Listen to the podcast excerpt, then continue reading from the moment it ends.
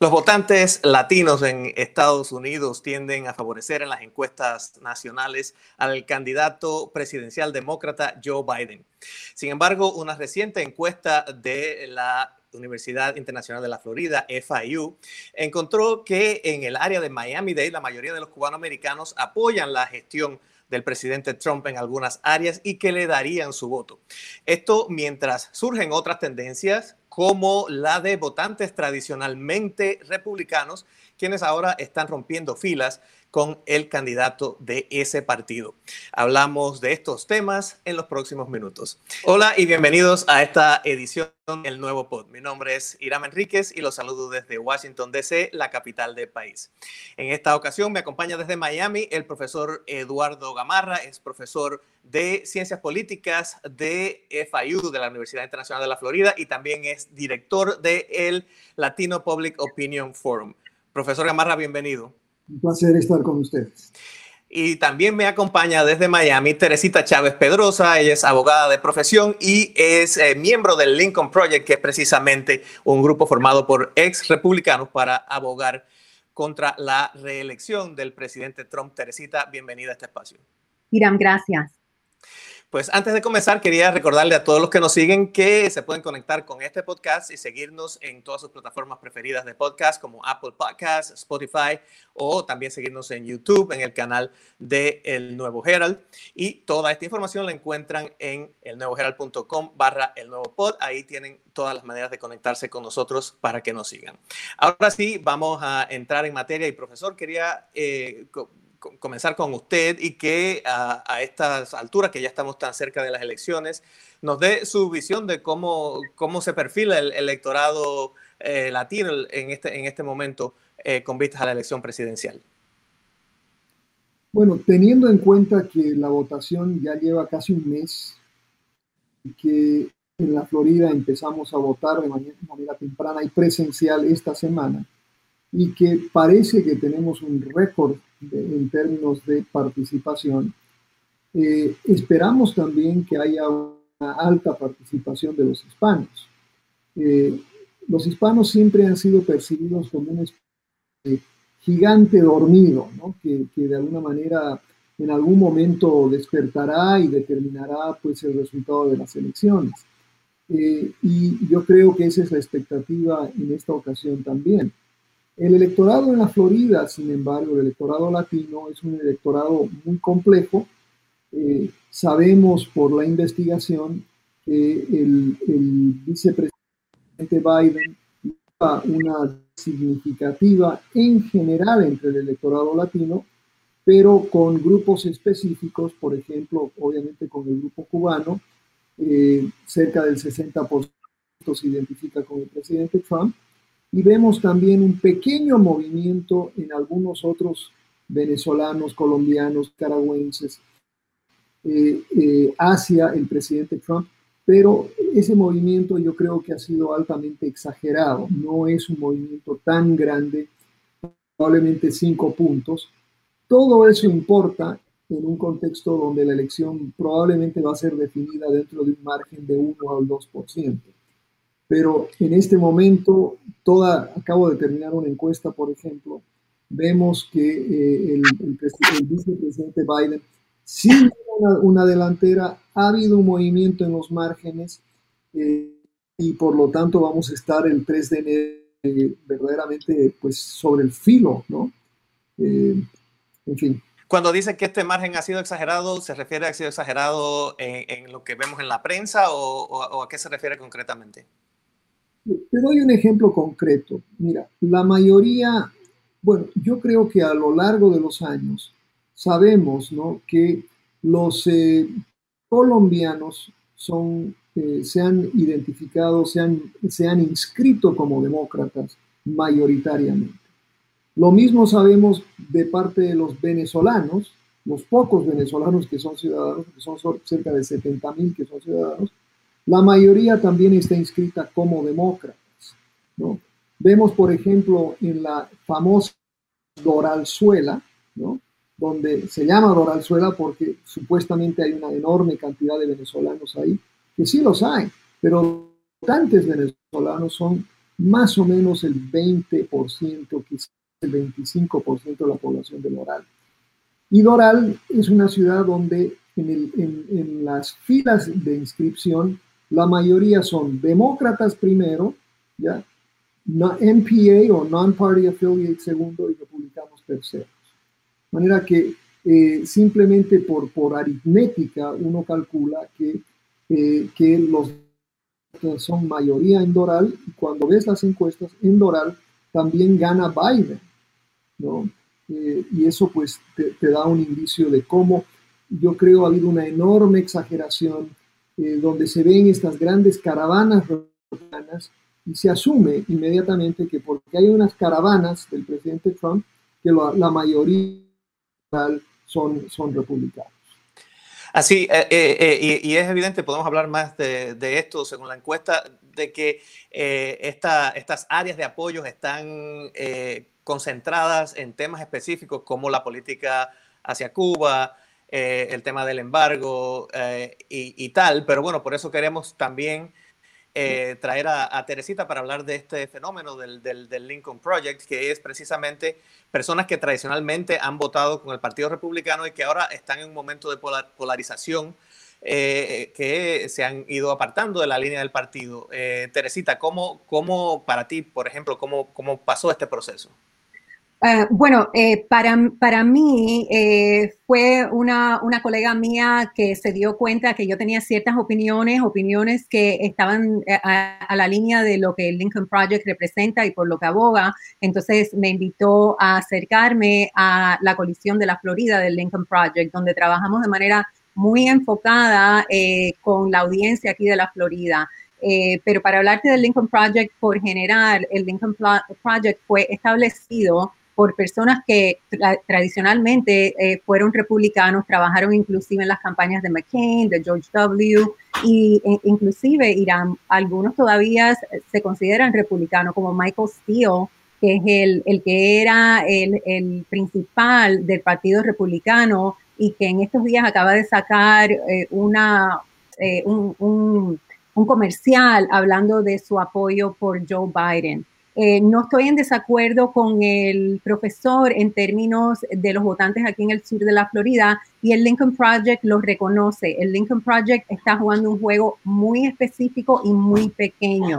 Eh, nosotros seguimos en realidad lo que se llama el Bannon Rule. Eh, nace de un comentario de Steve Bannon donde dice que si el Partido, el Partido Demócrata o el lado anti-Trump, como quieras verlo, eh, le podía restar al, apoyo de Trump un porcentaje de, muy pocos por ciento, 3, 5 por ciento, que Trump no podía ganar. Entonces ahí se, enfoca el Lincoln Project. El Lincoln Project lo que dice es, eh, seremos republicanos, a lo mejor fuimos republicanos toda la vida, pero en este momento Trump no representa los valores republicanos y los otros republicanos eh, están, están en silencio eh, están dejando básicamente que este hombre haga lo que quiera. Entonces, en esta elección, para salvar el país, no podemos apoyar a Trump. Así que si eres tradicionalmente republicano, en este momento, identifícate con tus valores más que con tu partido vota por Biden y ya después, dentro de cuatro años, puedes hacer lo que te da la gana, como si te quieres seguir llamando republicano. ¿A qué te refieres específicamente? Eh, obviamente hay políticas de la administración Trump que han sido muy polarizantes, pero ¿a qué te refieres específicamente, eh, si puedes abundar más cuando hablas del tema de eh, los valores? Porque también por el otro lado, sobre todo personas de origen cubano, venezolano, pues en muchos casos tienen miedo de lo que se ha presentado como una eh, tendencia hacia la extrema izquierda del Partido Demócrata. Entonces, esto está jugando también en, en, la Florida. ¿Cómo defines tú esta parte de los valores? Claro, en primer lugar te diría que cada partido tiene su extremo. El Partido Demócrata definitivamente tiene personas dentro del partido que son comunistas, como mismo el Partido Republicano tiene personas que son white nationalists pero que, que, alguien concluya que el Partido Demócrata es completamente comunista es como yo decirle a cualquier republicano que es un racista eh, Ku Klux Klan member. Es ridículo. Eh, se entiende que en cada, en cada partido hay un poco de todo, pero en realidad, eh, ¿quiénes son las personas que, de las que estamos hablando? Biden siempre se ha, se ha conocido como un centrista, no como un extremista. Eh, entonces hay que mirar a la persona, lo que representa, por lo que aboga y lo que propone. En términos de, si el Partido Demócrata eh, propone más ayudas sociales, bueno, eso siempre ha sido así. El Partido Demócrata siempre ha sido un poquitico más consecuente con, con las causas sociales, pero en este país, por, por, ejemplo, desde el New Deal, no somos un país 100% capitalista. Definitivamente tenemos unemployment, definitivamente tenemos el seguro social, que son programas que moderadamente, llevados moderadamente, y, y Biden es una persona moderada, no son negativas, al contrario, han ayudado a cantidad y nuestras comunidades en específico se han beneficiado mucho de esos programas. Y si dejaran de existir, sufrirían mucho como consecuencia. Y obviamente cuando dices salvar al país es, porque estás hablando de que eh, entiendes que hay cosas en la administración de Trump que básicamente eh, eh, han atentado contra los valores que esta, este grupo de personas pues estima que son cruciales para el país, ¿verdad? Sí, entre, entre esos temas centralmente, y ahí es donde entro yo personalmente y yo me identifico mucho con el, el Lincoln Project, porque al ser abogada, para mí lo primordial es la ley. Y aunque se pueda hablar de Trump y criticar a Trump, aunque estén de acuerdo o no estén de acuerdo en muchas bases, para mí lo, primordial es la ley. Y como abogada, a través de todos estos años mirando las acciones de este país y de, este, y de esta administración, estoy escandalizada. Y no porque me lo dice CNN, ni Fox, ni nadie, es porque dado mi educación y mi carrera como abogada, yo sé lo que es constitucional y lo que no lo es, Ah, y, sé cuando las cosas no se llevan bien de acuerdo a cómo deben funcionar eh, una parte del gobierno en relación a la otra. Entonces, es, nuestra, nuestras instituciones, nuestra democracia, lo que viene siendo este país que peligra. Eh, profesor Gamarra, ¿esto es algo que está viendo usted también a, mayor escala, en, cierta forma, eh, dentro del electorado latino en sus encuestas? Mira, es, es una pregunta difícil porque creo que lo, que dice eh, eh, Teresita es bien importante. Eh, hay, hay, obviamente un sentimiento que, que, ha sido de alguna manera propagado por el Partido Republicano que, que ha pintado a todo el Partido Demócrata como un partido socialista como un partido que ha sido dominado por el socialismo y que por lo tanto es, es una derechos de los valores norteamericanos. Y eso ha sido un mensaje que, que, ha funcionado porque lo han repetido y lo vienen repitiendo hace tres o cuatro años. ¿no? Como dice Teresita, es, eso es extraordinariamente, eh, no solo que no es cierto, sino que es injusto caracterizar a todo un partido de esa manera porque la verdad de los hechos es que el Partido Demócrata es una especie de paraguas dentro del cual hay muchísimas expresiones y en las primarias lo que ganó fue la centro derecha del partido.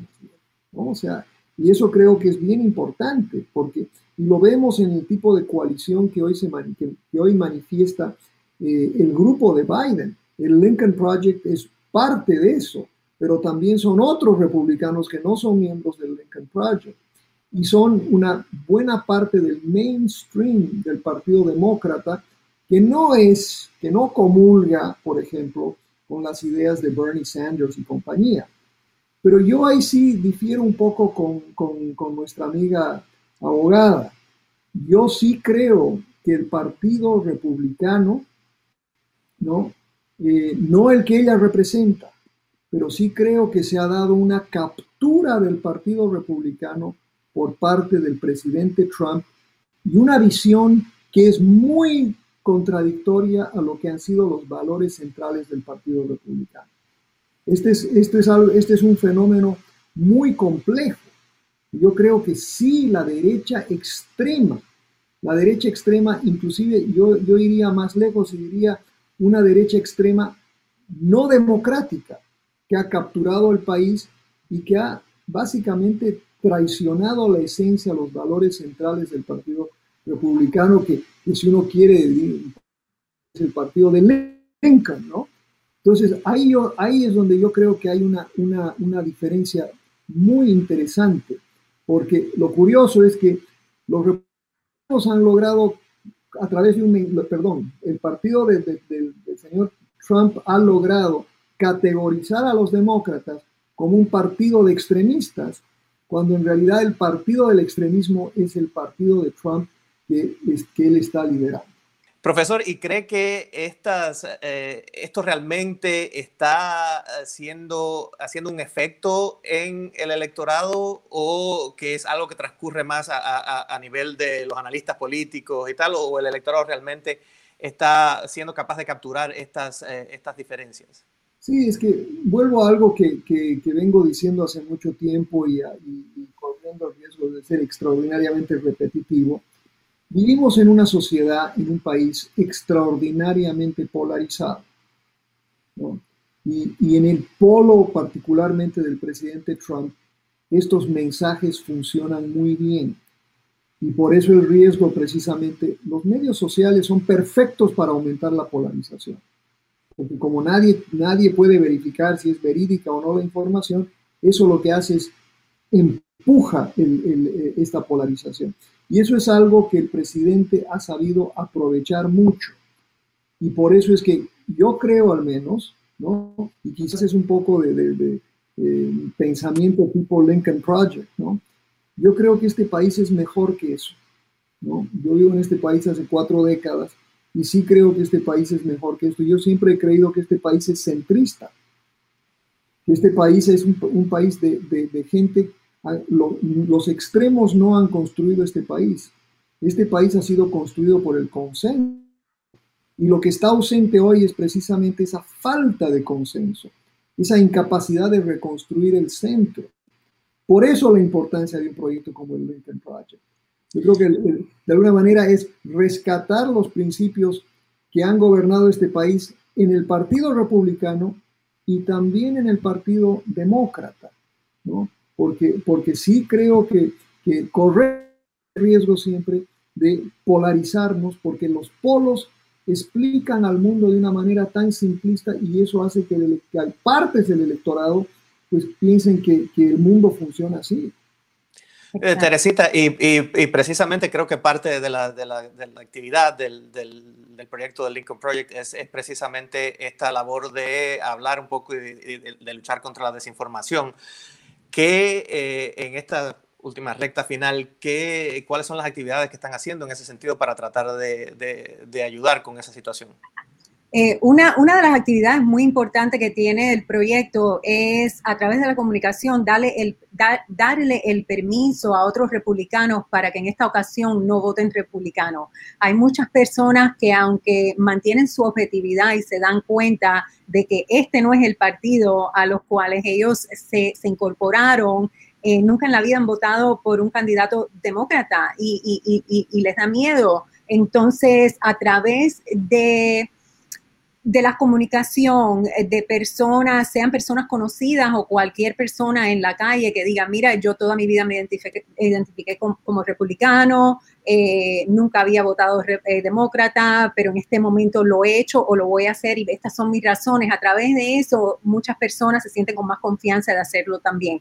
Eso lo hacemos a través de de Lincoln Story puede ser personas que escriban carta a un editor para que, para que publiquen en un, en un eh, periódico o, un magazine, o también lo estamos haciendo de manera digital. Eh, si vas al website del Lincoln Project, que es lincolnproject.us, eh, hay una manera de que te puedas grabar y, hay, hay, muchas grabaciones de muchas personas explicando su razón por la cual están votando por Biden. También estamos en todas las redes donde, donde le damos noticias, la gente se, eh, se, puede, se puede comunicar con nosotros. Eh, tenemos podcasts, unos podcasts buenísimos porque son bien, bien educativos.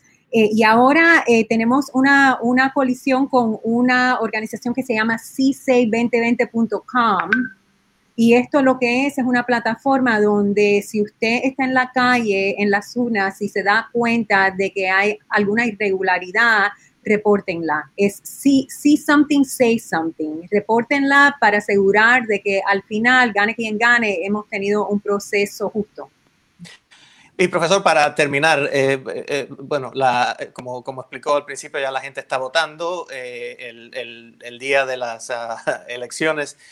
Probablemente no, no hayan unos resultados concretos por todo el conteo y la, cantidad de votos eh, a través del correo, eh, que, que, ha sido mucho mayor que en otros años. ¿A qué cosas tenemos que estar mirando en estas próximas semanas mientras este proceso se desarrolla? Bueno, mira, son, eh, son dos semanas críticas. el, debate va a ser absolutamente importante.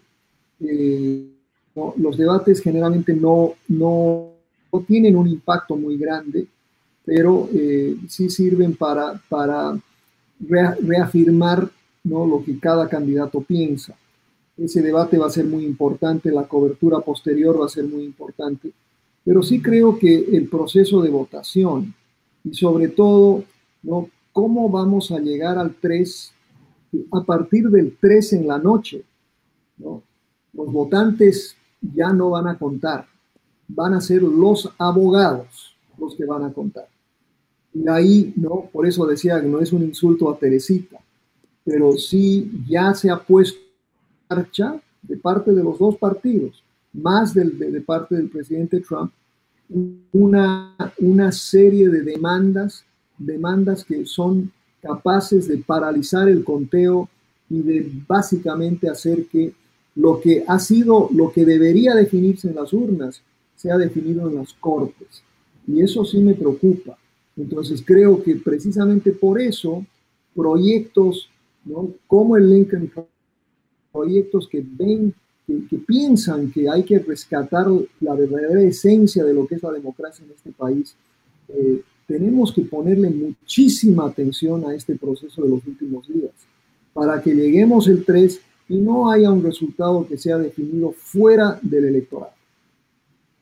Así es, así que bueno, estaremos pendientes y eh, también, bueno, además de agradecerles por haber estado ambos en este programa hoy, pues eh, estaremos llamándolos también para que continuemos eh, conociendo sus opiniones a medida que se desarrolla este proceso. Muchas gracias, profesor Eduardo Gamarra de FIU. Y muchas gracias, Teresita Chávez Pedrosa, abogada del área de Miami. Un placer, gracias. A ustedes les recuerdo que nos pueden seguir en sus plataformas de podcast preferidas o también en YouTube o también en elnuevoherald.com barra el nuevo pod y nos vemos en la próxima edición.